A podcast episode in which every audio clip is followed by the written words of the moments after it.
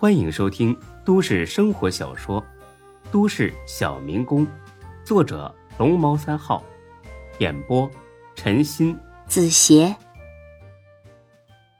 第四百八十五集。哈哈哈，天时过谦了，我很了解孙志，他这么做，自然有他的道理。是啊。你的确很了解他，否则今天我也不会登门拜访了。摸清张二狗的底细之后，丁坤打消了疑虑和警惕。既然是孙志的人，那肯定不会来害自己。那天是大驾光临，有何指教呢？哎，指教不敢说，想来求丁总一件事儿而已。丁坤呢，也不急着答应，而是想听听再说。混了这么多年，丁坤很是小心谨慎，话说的太满，往往容易打自己的脸。哦，那你说吧，我听着。我想求丁总辞退孙志。千想万想，丁坤也没想到。这张二狗求自己的是这种事，辞退孙志，简直匪夷所思。难道是自己有什么地方做的不够周到，让孙志寒心了，萌生出了退出坤沙集团的念头？但是自己不好意思说，所以托天师来代劳。嗯，极有可能是这样。不好意思，我从来都没有这样的打算。我跟孙志认识的时间虽然不长，但是一见如故。不瞒你说，我可是把他当亲弟弟看待的，所以，我不能答应你的请求。张二狗似乎早就料到丁坤会这么说，只是淡淡的哦了一声。丁总不打算问问我为什么要这么做吗？丁坤显然是个。能言善辩的人，有些事情过程很重要，有些事情结果很重要。就拿这件事来说吧，我只看重结果，所以对过程并没有什么兴趣。至于你为何要这么做，我也不打算知道，所以就不麻烦你受累解释了。张二狗也呵呵的笑了笑。因为啊，从这个对话上来看，似乎丁坤呢掌握了谈话的主动权，可实际上却一点点的掉进了张二狗挖好的坑里。好吧，丁总果然有魄力，可是我很想知道你为什么这么器重孙志。据我所知，你们集团并不缺人。尤其不缺管理层的。再说，这孙志不过是一个刚踏进社会的毛头小子，什么背景都没有，他值得你这么上心吗？当然值得呀。啊，为什么呀？向天师，你这个年纪的人，形形色色的人见的比我要多，肯定也明白。真正优秀的人是极少数的，这种优秀是与生俱来的，善良、仗义、聪明、勇敢，很多种优点糅合到一个人的身上，孙志就属于这类人，而且是这类人中的佼佼者，所以我当然会器重他呀。那你自己呢，也属于这类人吗？丁坤呵呵笑了，哈哈哈哈。虽然自夸不是什么好习惯，但我还是想点点头。那这么说，是因为欣赏孙志，所以呢，你才这么器重他？那是当然。我冒昧问一句啊，如果他一直在坤沙集团，会有什么样的前程呢？说句不谦虚的话吧。前途无量，真的无量吗？我不明白你为什么要质疑这一点。他现在的地位可是有目共睹的呀。因为这是句假话。哈哈哈哈！铁石啊，我现在明白你为什么能跟孙志当朋友了，因为你俩都是很有趣的人。你说这句是假话是吧？好，我不跟你斗嘴，拿出证据来，咱们用证据说话。张二狗不慌不忙的又续上一根烟。这孙志现在职位算得上你们集团的高层了吧？中层吧，但是他这个职位只是暂时的，很快就会再上一步，而且他之后的每一步我都想好了，绝对比你想象中的还要好。他也绝对是坤沙集团有史以来上升最快的，你听清楚了，这个最快的后面可没有之一。有多好啊？会超过沈金龙吗？那是当然的。会超过大飞吗？这个呵呵会啊，当然会呀。大飞不会嫉妒吗？看来，天师并不了解大飞这个人是什么脾气啊。这话你可以回去问问孙志，相信孙志会给你一个准确的答复。好吧，那孙志会超过沈金虎和韩强吗？丁坤的笑容慢慢凝固了，因为在他的构想之中。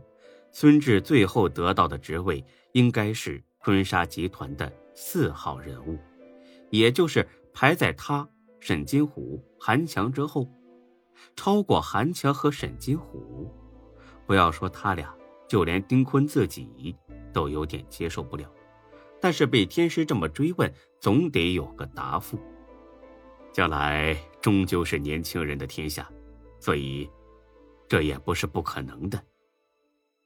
那韩强、沈金虎他俩不会嫉妒吗？就这一点，丁坤就真的不敢保证了，只能是含糊应付过去。他们会以大局为重的。那好，我就再问最后一个问题啊，他会超过你吗？丁坤条件反射一般的盯住张二狗，似乎自己的地位。受到前所未有的挑战，超过我，让孙志当坤沙集团的当家人。丁坤是个大度的人，但绝不可能把自己一手缔造的娱乐帝国交给别人。别说是孙志，就是韩强和沈金虎，那也不行，任何人都不行。这倒不是说丁坤小气，这纯粹是人之常情。换了谁？都会有跟丁坤一样的想法。见丁坤一时语塞，张二狗呵呵笑了：“呵呵看来你做不到。这么说来，他连坤沙集团的顶端都爬不上去，还谈什么前途无量啊？这分明就是把他给困死了。所以，这不是假话，又是什么？”丁坤终于意识到，他被眼前这个老头子套路了。他已经很多年没有这么强烈的挫败感。这时，咱们也不算外人，不要绕弯子了。你想说什么？一开始我就说过，辞退孙志，这样对你们两个都好。为什么呢？因为孙志如果继续待在坤沙集团，不管你愿不愿意承认，都势必会引起有些人的嫉妒。长此以往，迟早会去内讧，到时候手心手背都是肉，你该向着谁呢？但他离开就不一样了，距离产生美，你们仍旧是好朋友、好哥们儿。关系反而会更铁，也不会影响集团内部的秩序。这个道理，你应该比我更清楚吧？丁坤点了根烟，沉默不语。丁总啊，如果你想保住孙志这个朋友，唯一的办法就是辞退他，趁着他在坤沙集团还没扎下根，尽快辞退他。丁坤还是没说话，又续上一根烟。等这根烟抽完，他轻轻的叹了口气：“哎，你说的对呀。”我相信孙志将来的成就，远在我之上。我确实不该因为一己私心，把他困在坤沙集团。谢谢你的理解。我以自己人格担保，孙志绝对不会因此怨恨你的。我信的。他能有你这样的朋友，我很欣慰。呵呵呵。谢谢夸奖，如果没有其他的事儿，我就先回去了。啊，慢走吧，很高兴认识你，也很高兴听到这些话。再见。啊，再见。出了大厦，张二狗情不自禁的握拳低头，低喝一声。路过行人呢，立刻给了他一个白眼儿，神经病。但是张二狗一点不在乎。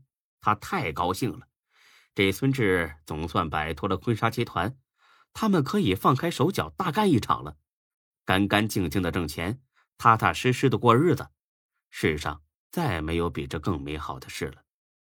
回到家中，大家都在收拾东西，似乎要搬家。啊，怎么了？这是啊！才哥十分难得的冲着张二狗竖起大拇指：“天师啊！”牛啊！你真是牛逼，张二哎不不不，天师，从今往后我是心悦诚服的叫你天师。刚才丁坤呐给孙志打电话了，很委婉的辞退了孙志。张二狗大喜过望，没想到丁坤办事效率这么高。